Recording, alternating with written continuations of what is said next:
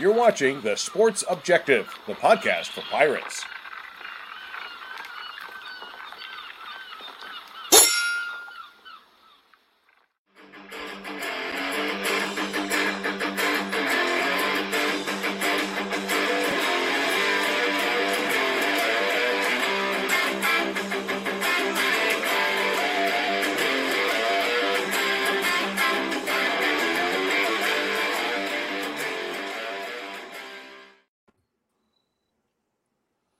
Guys, it's Wednesday night, and you know what that means.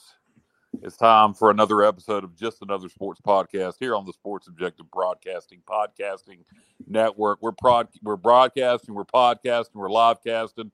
We might even cast out some lines. I don't know. Um, I'm Kyle Barber, and I screwed that introduction all to hell.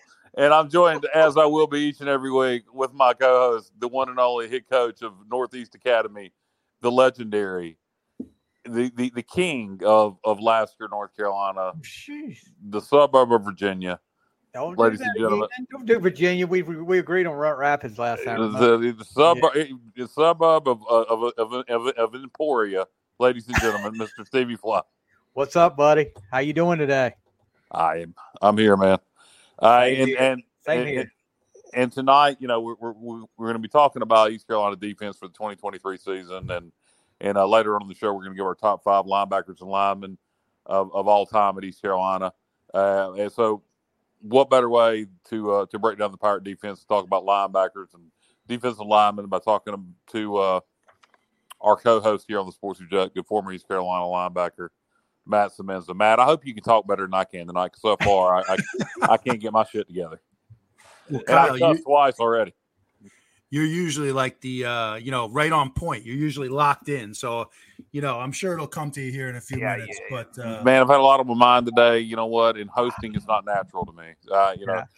so I thought you were trying to pull some Ric Flair stuff right there. Did some styling and profiling. you know what? You know what? That's what screwed and me up. Stevie. That's what screwed me up, Stevie. At the beginning of the broadcast, I, I, I had I had pondered, I had pondered doing uh, Boogie Woogie Man, the handsome buzzy, the handsome boogie gimmick from Oh, Memphis. gosh. Have you, have you ever heard of Valiant. stuff? I was, I was gonna, whoa, mercy, daddy, welcome to into just another sports podcast. But then I decided, Willie.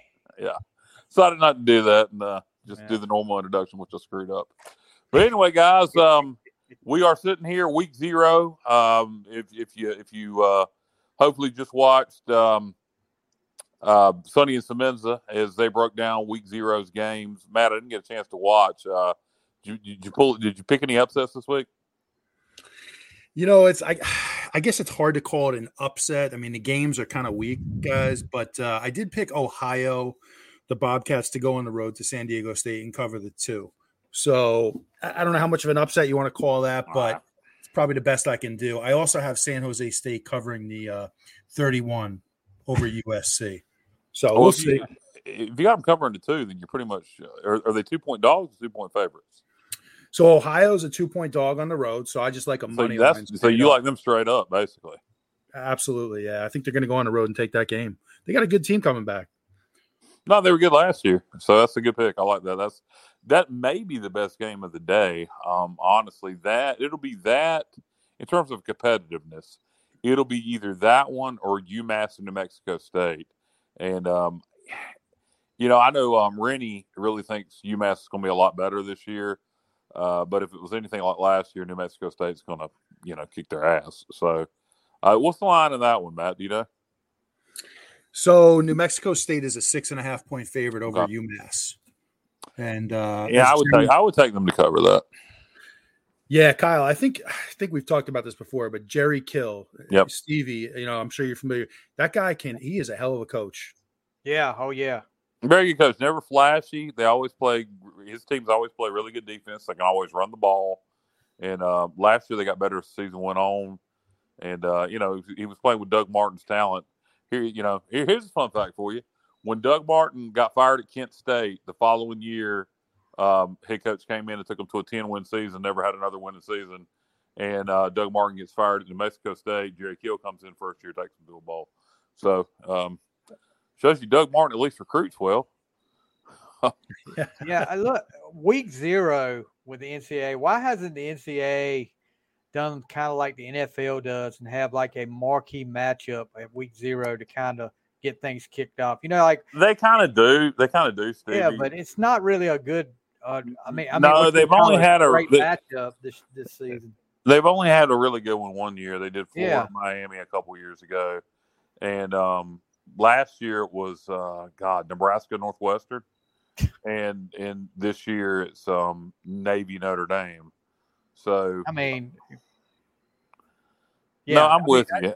I, I, I mean, it, from a from a marketing standpoint, you know, you, you want to kick off the season like a, a, a week zero matchup with, uh, you know, get a marquee matchup up there somewhere. And I mean, nothing against Navy or Notre Dame, but I mean, that's that's not that's not something I'm going like, God, I got to tune in to Navy and Notre Dame. Just you know, I'm you know so fired up for college football. I'm excited. Oh, I am too. Don't I'm get excited for I'll be Jacksonville watching State it, but, and UTEP. but get like a get like a eight o'clock Saturday game. Yeah, I agree a with. I Prime agree. time matchup. I, I actually, and, and, we, and we'll get into the content. We got limited time here tonight, nine o'clock. Yeah. We uh, we have uh, we have an interview with SMU, um, their beat writer or something. I don't know. I'm flustered tonight, guys. I'm I'm, I'm You're useless. fine. But uh, anyway, um, one thing I'd, I'd like to see, and I and you guys can comment on this. Maybe people would hate this idea, but would Navy in our conference now, um, I've always hated that they play Army the week after the conference championship game, even though I know it's tradition. Yeah. I've always thought what a great way to kick off the season, and if week zero uh, you kicked it off with Army Navy. Um, Yeah. I, I've always thought I would was- I would go along with that. Yeah. Something some kind of rivalry game or something like that to Yeah. kick off week zero with it. Yeah, no, I think it would definitely be a good idea. All right, guys. So uh, this is what we're doing tonight. We're going to look at the uh, 2023 East Carolina defense, and along with being flustered, um, I did not have a chance at all to get much research done. This is going to be, I promise everybody, a better performance, more research uh, on on, on uh, upcoming episodes. But I uh, tonight I'm I'm going to rely heavy on on Matt and Stevie. Um, so guys, let's jump right into it. If we look at the defense from this year, uh, this is this is year three under Blake I'm gonna read it. Harrell. This is year three, or is this year three or year four? With this is year four for it's four, defense. Yeah. it was year four for Blake Harrell's defense. Um, you know, when Blake got here, we were all excited. We saw the improvement from 2019 to 2020 uh, with what Blake Harrell's defense has done. But what what to me, his defense hasn't put it together yet for a full season. It's No. always flashes. There there are games where we look like we have a stellar top ten defense, and then there are games like the Houston game last year where you wonder if we have a defense. So my question, I'll start here, and, uh, Matt, I'll start with you as you know you- you're a defensive guy. Uh, do you think Blake Harrell has the pieces in place now to put together a a, a, a good defense for 12 full games? So I do think he has the pieces to put together a very solid defense. I think some of those pieces are unproven, you know, and I think that's where, you know, I'm the type of guy where, you know, you can talk to, about these things in the preseason and a lot of things look good on paper, but I kind of need to see it on Saturdays. And, you know, I think that, you know, Kyle, when you look at the defense, I think the defensive line is pretty stout. It's it's proven, it's experienced, you have depth. I think where you kind of get into some unknowns is when you look at the middle linebackers in particular. You know, we lost uh, a few guys, longtime guys like Xavier Smith and Miles Berry, um, and now you're bringing in some new faces. You know, we hit the transfer portal, so a lot of unknowns in the middle linebacker room, and then also some unknowns at corner too. So I think there's talent there, but you know, it's always a question of can can that talent come together in time for the season? And, and and you know, you want it to be, you want this team to be able to gel for Michigan. You don't want to have to wait till week four or five until everybody's on the same page. So just some unproven parts. All right, I'm gonna I'm gonna go. I'm gonna build from the back to the front. We're gonna start with the secondary. Um, so uh, both of you will start. I will start again with Matt. Stevie, feel free to jump in with a question, Gotcha. Matt, whenever you want to. Uh, but you we'll start with the secondary. Tell me what you like about the secondary. I know we got some guys from the portal. Uh, we, we you know I know we, we unfortunately you know lost some uh, lost some players in the secondary. Lost a guy in the portal. Uh, we have our leading tackler back at safety. Just tell me what you like about the uh, the secondary, the new pieces from the portal, and what we have returning, and and uh, wh- what's your question and what's your concern in the secondary? Yeah, so I mean, I, I, think the first thing I like, you know, when I look at this secondary in particular, is I think our safeties can tackle. I think they're good against the run. Tegan Wilk and Julius Wood. Yep. I think both of those safeties, you know, Tegan's more of a boundary safety, Julius to the field, but both of those guys can come downhill and hit and tackle. So I think from like a physical standpoint, I like where we are at safety. I think think some of the concerns I have there are more in the coverage area. Um, you know, you saw several times late in the season last year, you know, Houston coming into Greenville, we got carved up, fellas. You saw that. Um, te- the Temple game defensively was one to forget. I mean, Warner just just carved us up. So except for that last drive, yeah, a- absolutely. So you know, I-, I think I think the safeties, you know, I feel good about where they are. Hopefully, another year in the system, we can clean up some of the coverage aspects of it. Um, you know, you also have some some depth there too. So we brought in a guy by the name of Omar Rogers from Elon, who was an all conference player at Elon. Uh, by all accounts, he was he had some injuries this spring and he was slowed down a bit, but now he's kind of getting back to full speed. So he brings depth. He can play the boundary or field safety. Um, and he he's shown some ability to go up and high point the ball and make some plays. So he he's a, he's a guy that I really expect big th- things from in that safety room too. What about a corner, Matt? So, Stevie, I'm sure you heard this too, but I think the catchphrase of the offseason was length. Yeah. You yeah. heard a lot about length. Um, and, you know, Shavon Revel, he's going to be starting at one of the corner spots. He's a longer guy by all accounts, he he can really run, and I know the coaching staff feels really good about him. You know, I think at the other corner spot, it sounds like that's maybe still up for grabs a little bit. Um, but uh, I, I think you're going to see a combination of guys there. You know, I, I think that you have Isaiah Brown Murray, who, yeah. you know, he, he was a highly recruited kid out of high school. I think right now he's kind of the leader to start at that opposite corner position. And then you have Tymir Brown, a transfer from North Carolina, and Antoine Jackson, who was basically the highest rated recruit of all time in, at ECU, coming from Miami. Um, and, and, I know you guys recall, like, yeah, yeah, he, he, he he signed with the Canes and then uh, decided he didn't want to be there. exactly. So good thing for us. And by all accounts, he's he's ready to go right now. He's ready to play.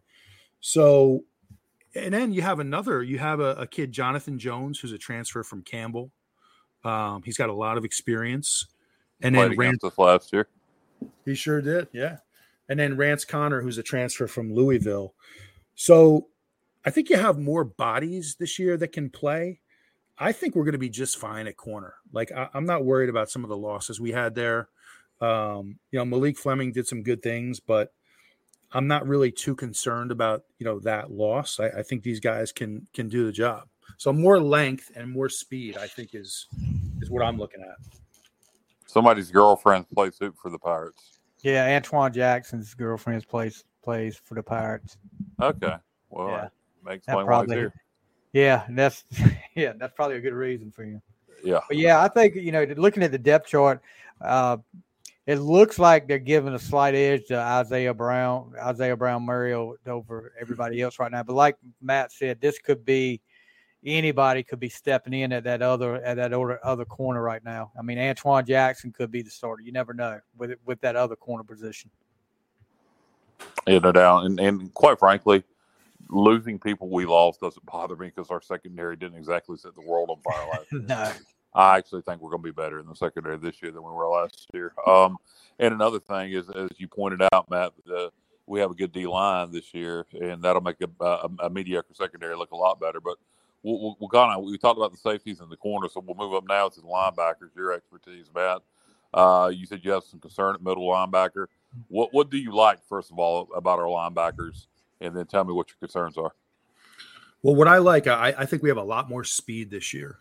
I think we have a lot more speed. You know, I, I, mentioned some of the guys from last year, guys like Xavier Smith and Miles Berry, who they did a fine job, you know, but they were bigger linebackers. And I think they were, their strength was more coming downhill with the run fits and, and, and stuff in the run, as opposed to guys who could really cover.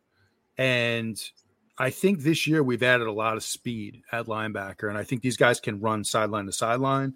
I think they're going to be able to cover more effectively. So, you know, a few guys like we have a lot of transfers, but another guy who's in for his second year is Michael Edwards. He he's from Georgia Southern, guys, and uh, he started his freshman year there and then transferred out. Um, he has he does have experience. He's got speed.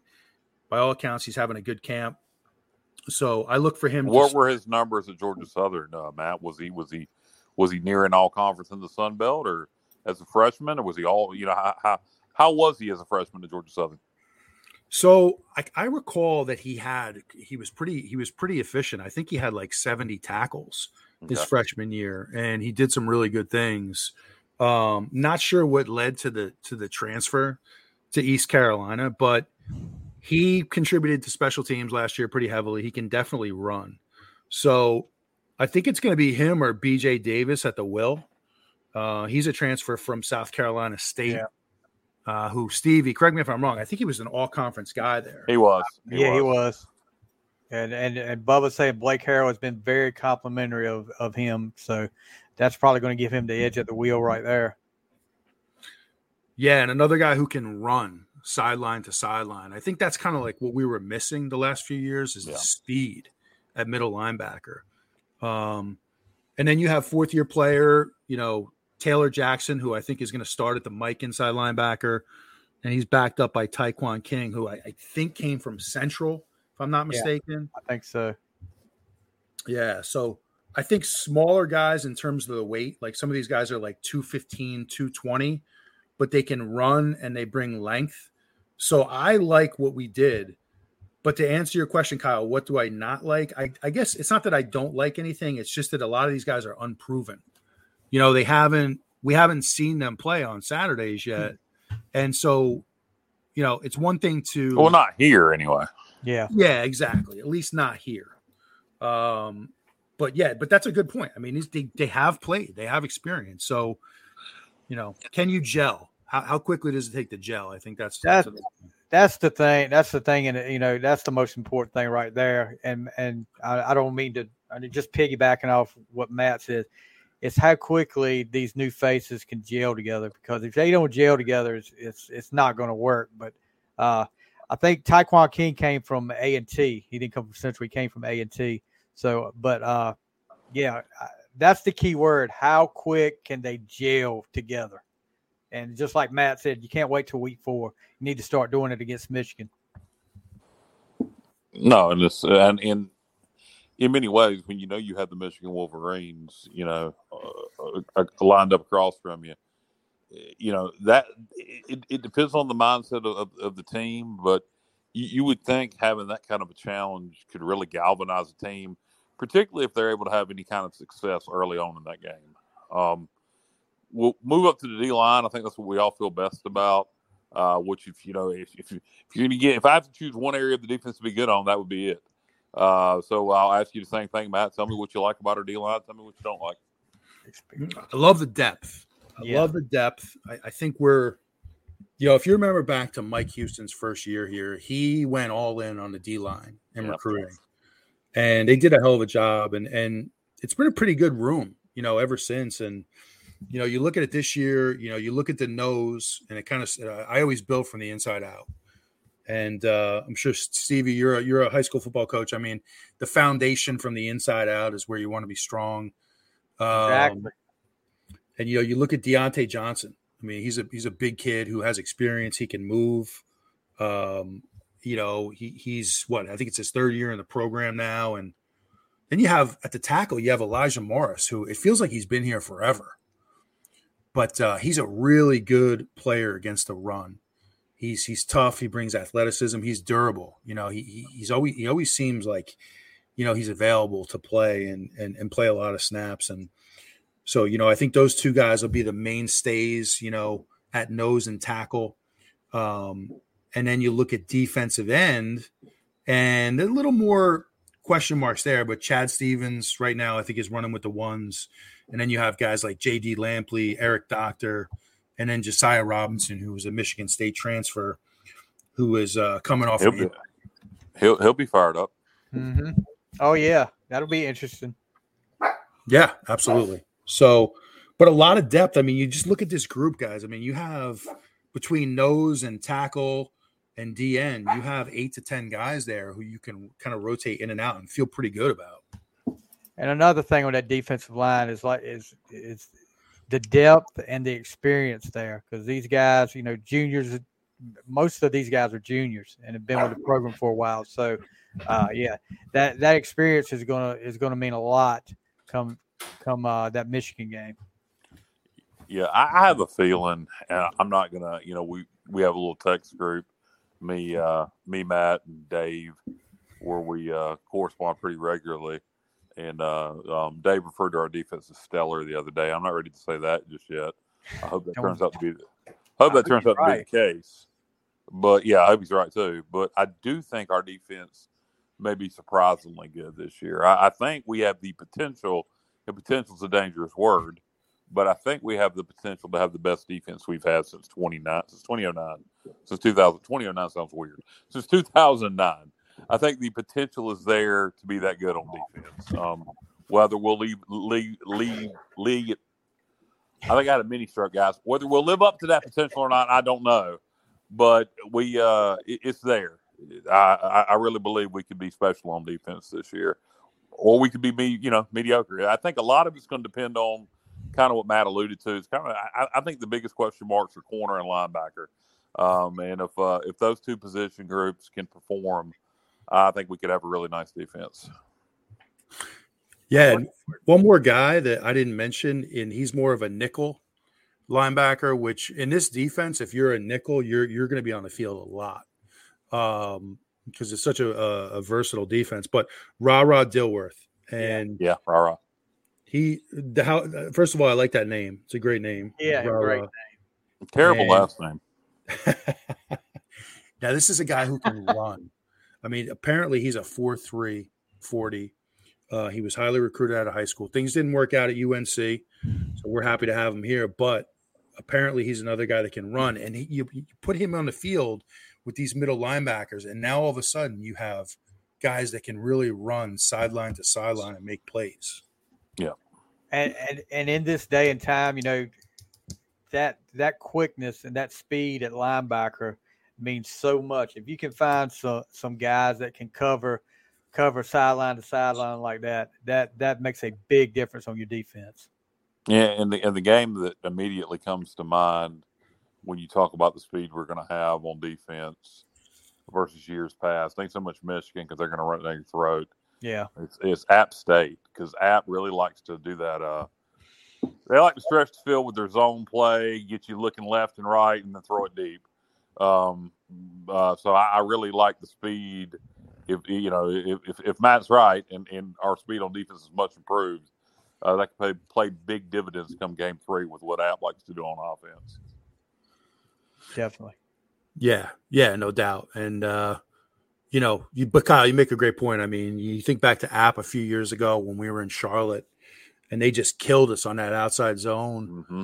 Um, and then they you know they set you up with the play action and then they look to go over the top. So like i think not to not to get off michigan but you look to app i mean you have to take away that run first yeah. because if you don't you're going to get killed in the play action game. Yeah and i think we'll be able to. Um i uh i think our defense actually the way the way you're breaking it down matt i, I think we may match up really well with that and that's why i bring that game up obviously Michigan and Marshall are very important games. Certainly not overlooking the Wolverines and the Thundering Herd by any means. But uh, you know, we're, we're, breaking down the defense for the whole season here, and uh, that game just just comes to mind when I think about um, watching us play them in in 21 and, and the deficiencies we had with them, uh, their speed on offense versus our speed on defense. I I think uh, it could be a little bit different uh, this time around in Boone.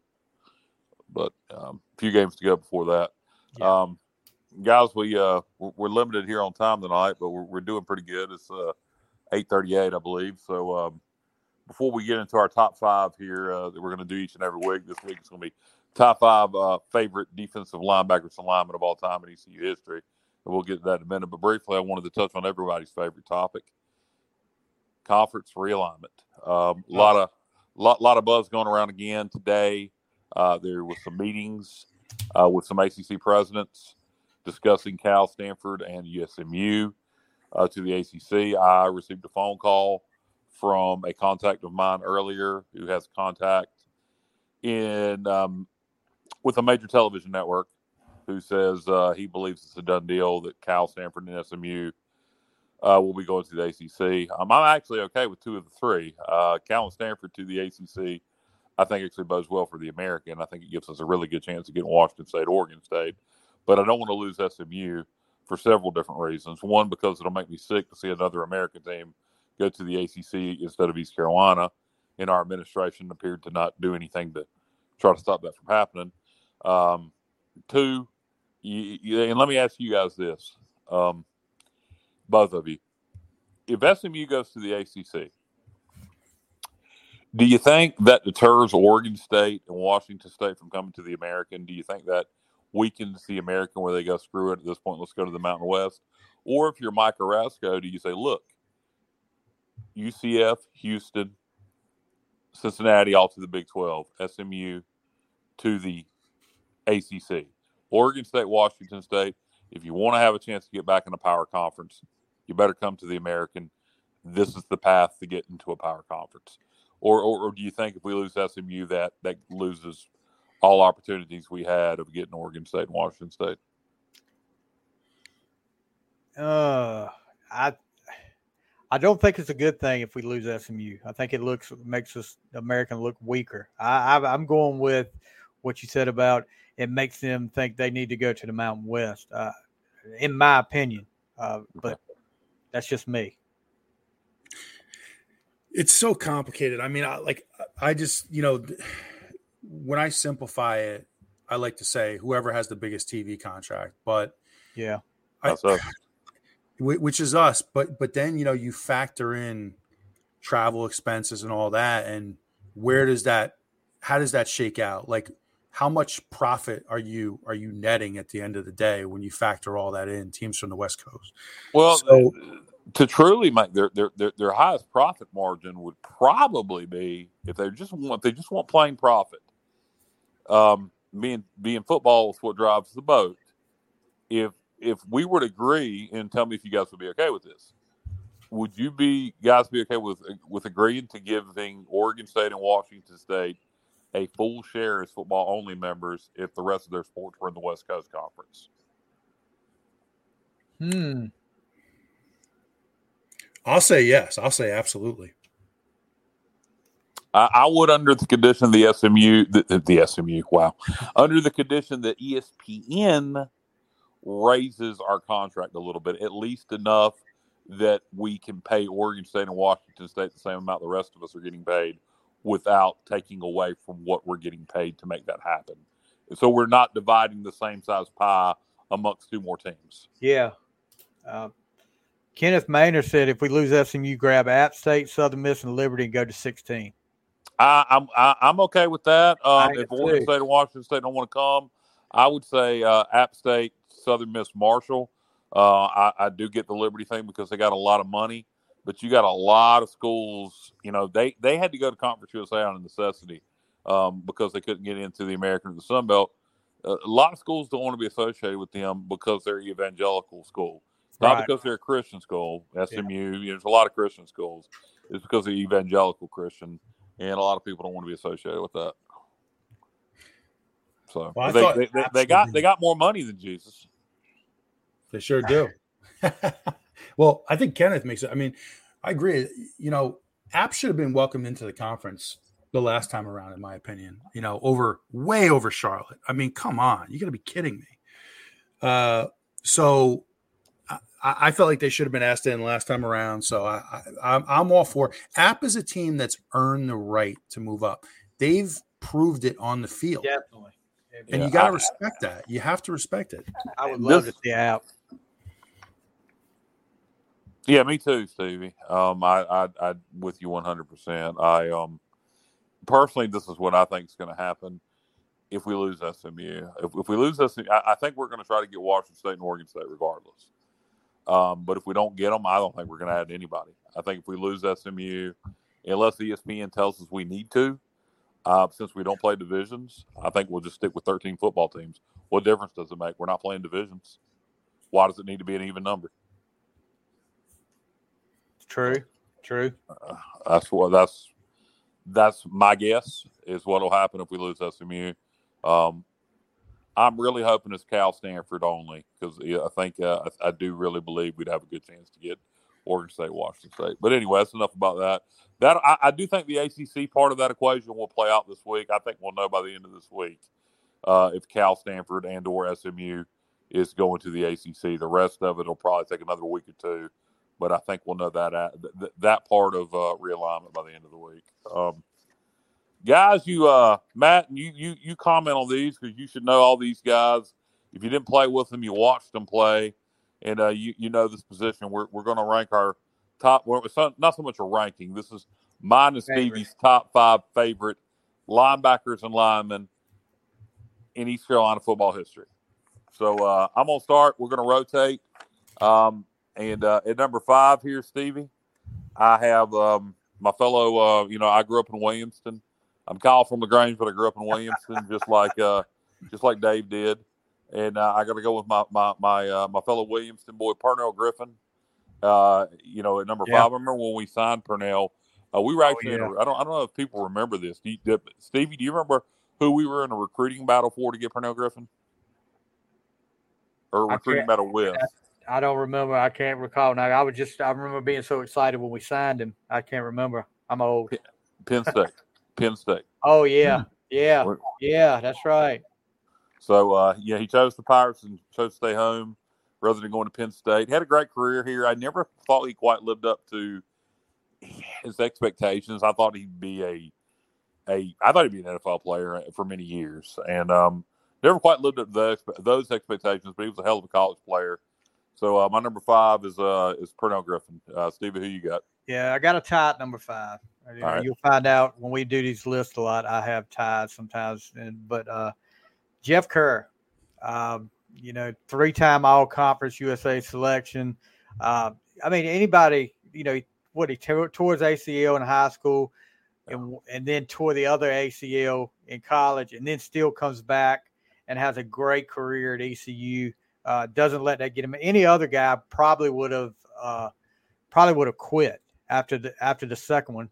Uh, but yeah, Jeff Jeff Carr is my my number five. Then I got a tie with that, and this guy, I mean, I just remember the ECU Carolina game, the 70 41 game that started that second half.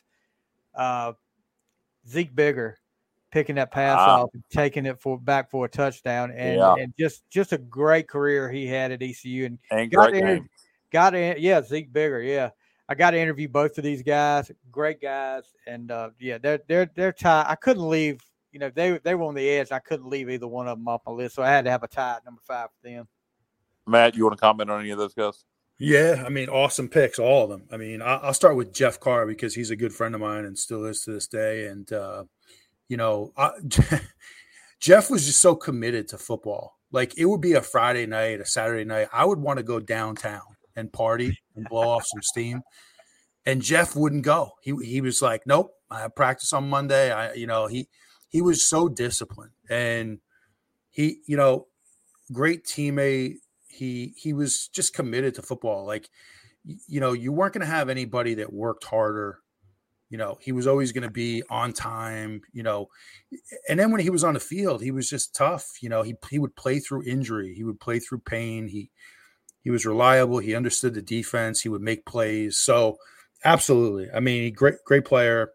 Um, you know, Pernell Griffin, I, quick twitch. Like he had some quick yeah. twitch to him where he could really bend and and and move in, in tight spaces and and make plays. And he, you know, really good athlete and a really good player. And you know, he could cover, he could tackle you, he could kind of do it all. And and then Zeke, uh, get Zeke Bigger. I mean, I didn't play with Zeke, but he was a gamer, man. I, that's what I think of when I think of him. He would show up. He was uh he was vocal. You know, he he would play his ass off every week. So all, all good picks. Yeah, uh, number four, uh, I got a guy who, um, yeah, ended his career at East Carolina at linebacker, and uh, a guy that's beloved by everybody. Um, unfortunately, we lost him way, way too soon in his early thirties. But uh, number four, I got Morris Foreman. Definitely, definitely. I, I I'll talk about.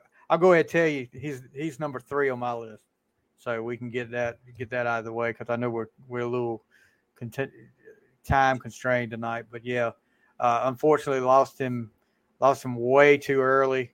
But man, what a career! It starts what he started off defensive back, then moves to linebacker, and then just uh, Yeah. picks it right up and has a great career at ECU. Yeah, Right. so so I'll, Morris is number one for me. Um, when I got to Greenville, I played behind Morris. I was his backup for my first two years, so I got to study him probably as close as anybody. And uh, he didn't say a lot, you know, like Morris wasn't like a, a big talker, but he just had a knack for making plays. He was always in the right place at the right time. Um, how many linebackers have you ever seen that can return freaking punts? I mean, think Not about many. that. Not many. Yeah, I, I mean, think about that. This guy I, was. I think Morris punts. Foreman. Yeah. so many others.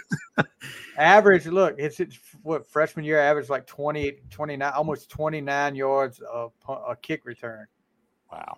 Yeah, I mean, so just he was different, man. He was a different athlete. He just he just had a knack of uh always being in the right spot and making plays. And um, you know, you know, just he, he was the type of guy like you didn't really want to mess with Morris. Like he he was just a tough dude and um but I learned a lot playing behind him. And uh, you know, he took he definitely had a big influence on, you know, on my game at ECU. Yeah, Uh, 200, 254 tackles and seven interceptions in his career. So I think that was pretty, pretty, pretty stellar. Yeah, no doubt. He he was he's a legend, and uh, we lost him way too soon. Who's your number four? Uh? No, number four, you mentioned earlier, uh, Pernell Griffin. Uh, you know what what can what else can you say about that? Uh, but Pernell had a great career, like you said, being recruited by Penn State and picked. I would love to hear. I guess maybe it was closer to home. I don't know. I mean, I would love to get him on and talk. And I and I should have asked him when I interviewed him before about what made him pick ECU over Penn State. Probably a lot being close to home, and at that time, you know, we were we were we were rolling at that time. Um, my number uh, my number three is um, somebody we already talked about, so we'll just uh, I'll say this one, and we'll move on to your number three, uh, Stevie. But uh, we may have already talked about your number three also. Yeah, we did Um, number three. Okay, my number three is Jeff Carr. Uh, we already talked about Jeff Carr. Uh, Jeff was a guy that I used, you know, just just from a a he just seemed to enjoy playing the game. And Matt, you played with him. Um, he he seemed to love playing football. He seemed to love hitting people. Um, he always had a he always seemed to you know he played to the whistle, through the whistle, not after the whistle. wasn't a dirty player, but he, he always seemed to be a tough some bitch. Yeah. Oh yeah, It- Jeff was a gamer. He, you know, you know, he would break his nose on a regular basis. That's why I still I call him Pinocchio to this day because he's got that giant nose. he broke his nose so many times that by the end of his career, it was almost touching his face mask. It got so big. But Wow. uh, Wow. Just messing with you, Jeff. Just messing with you. Uh, but uh, yeah, no, he he would hit you. He was tough. He was going to play through injury, play through pain, and uh, yeah, a great, great, uh, great teammate too. Who, who's your number three, Stevie? Well, I did my number three with Morris. Morris Okay, earlier. We talked about that. All right. So we'll move on to number two then. Uh, my number two is a guy that, um, you know, I'll feel bad for, him, man. He got injured his deep. He, he got injured his senior season. I think he would have played in the league if he not got if he didn't get hurt his senior season. Uh, and you know, was such a just such a disruptive force. Got to the quarterback a lot, um, and was having the game of his life when he got injured in 2008 against Tulane and uh, and that's Quentin Cotton. Uh, Oh, Quentin yeah. Cotton, Quentin Cotton's number two on my list, and uh, just just just like I say, so disruptive. Um, would, would would get to the quarterback, would blow up running backs in the backfield. Um, you know, and was having the game of his life when he got injured against Tulane. Had blocked the field goal and ran it back, if I remember right, in that game in the first half. And uh, again, I think if it wasn't for that injury, he'd played in the league. Definitely, definitely. 28 games, made 19 starts, all conference USA honors as sophomore, 151 tackles. Yeah. Yeah, it's just uh, a shame that, that uh, injury had to stop him like that. Okay, number two for me is, uh, and I'm going going back. Uh, and Chuck, you think you got me on this one, but no, he's not my number one. Number two, Robert Jones. Um, yeah, I mean, this was probably – at the time one of the biggest biggest hyped ECU defensive players in a while. Uh, in, in that 1991 Peach Bowl season, they they were talking about uh, All American. Yeah, All American. Yeah, God, he was going to definitely play in the NFL, and he did. Three time Super Bowl champion. That Peach Bowl. T- hey, this is favorite, Chuck. Now remember, this is favorite. If we didn't say greatest, we said favorite. So you know, Chuck's Chuck Saley is I think I'll probably butchered your name right then, Chuck, but favorite Robert Jones is my number two favorite. Yeah, not the greatest of all time. Um, this is this is our favorites list. Yeah. So just just to be clear, um, my number one uh, is the is the guy who was the head coach of the team that just beat the Martin County football team that we have their games each and every Friday night. And don't forget to listen to Martin County football take on Ayden Grifton this Friday night here on the Sports Objective Network. But um, the head coach of North Pitt, uh, former Green Bay Packer, uh, C.J. Wilson. Um, C.J. Wilson was a running back in high school, if I remember right. Um, came here as a linebacker and uh, wreaked havoc for four years. C.J. Wilson was an absolute beast. Great interview too. We need to get C.J. on the show. Uh, always, I remember in um, in media interviews, he always had uh, such a great personality. Love to watch CJ play. Another guy that Skip Holtz era it was just so disruptive, um, and just just just wreaked havoc. Got to the quarterback. Uh, you know, would, would get running backs in the back that always wrapped up. Um, and nobody outworked C.J. Wilson. Man, he was just he was just a worker and um, a guy that I don't think many people thought would make it to the league, and ended up playing a few years. Uh, what, what are your guys' thoughts on C.J.? Go ahead, Matt. Yeah, I mean, just a guy who he was versatile. I mean, he I think he so he came in. You said he came in offensively, right? And then he was a running back. If I remember right, he was he was primarily recruited as a running back out of Beaufort County, if I remember correctly. Bubba, is that right? I know he played some D line too. I mean, he just moved around a lot. A really versatile, tough player. Anytime you make it to the league and then last for several years. Yeah, I said linebacker. I said linebacker the whole damn time. I he he uh, he was a defensive lineman, and I know that. I just misspoke. I've been saying linebacker because everybody else on this list was a linebacker. But yes, obviously C.J. Wilson was was was the anchor of, of Skip Holtz's defensive lines. Uh, you know, along with Linval Joseph and, and some other guys. But yes, C.J. Wilson was was a defensive lineman, not a linebacker. I misspoke. Thank you, Matt. You could have point, you could have interrupted me while I was making a fool out of myself and pointed that out. well, well, you know what, Kyle, I, I was I was actually I. it's late for me too. I'm you know, getting confused on names myself. So I had to think about that one for a minute. No, he definitely was. He, he was the anchor of that D line. He was the, you know, a lot of people will give Linval Joseph the credit of being the anchor of that D line. And Linval Joseph's a very good player, but I think CJ uh, was the anchor of those defensive lines Skip Holtz had that uh, won those conference championships. Um, and my my honorable mentioned uh, their number one there. I got you, Matt. And uh, Matt, I remember watching you. I remember watching you play uh, for Logan in the 90s. Um, but really, it's more of a personal thing. Uh, you've become a friend of mine through doing these podcasts. You're a good dude, and uh, just respect you as a man. So uh, you uh, you are number one in my heart, baby. hey, I appreciate it. I had for anybody watching this, I had to pay a hell of a lot of money to Kyle for him to say that. I mean, so I much appreciated. Uh, yeah, yeah, I paid a lot of money for that for those words. So thank you, Kyle. No problem. Stevie, who's your number one quickly if you wrap this up? All right, number one, you know I'm a Steeler fan, and this guy had it reminded me of Greg Lloyd and uh, played on that defensive line. Jerry Dillon, uh, only there for two years, but on that Peach Bowl team and uh, made uh, one of the most important plays in that Peach Bowl. I think it, I can't remember. God, the guy for state. And He went. He went on to play at, at Pittsburgh too, but uh, he was breaking a run around the end, and the only guy there was Dillon, and he trips him up, makes a big tackle, and keeps that keeps the hopes alive for the Pirates, and uh, you you know the rest. The rest is history. Yeah, quickly uh, honorable mentions: Pierre Bell, uh, Greg Lefevre, Linval Joseph. You have quick honorable mentions, uh, Uh, Yeah, you got uh, George uh, Mark Libiano. Uh, let's see, I got Linval Joseph too. So just quick ones. Hey, if and since we mentioned D line, my favorite D lineman of all time, you can't forget about the Swamp Monster. Yes, Oh. God, yeah, yes, yes. Yeah, under I- under under Ruffin McNeill, uh, one of the highlight of the defense. I'll never forget the game he had up in Blacksburg against Virginia Tech. He was a beast.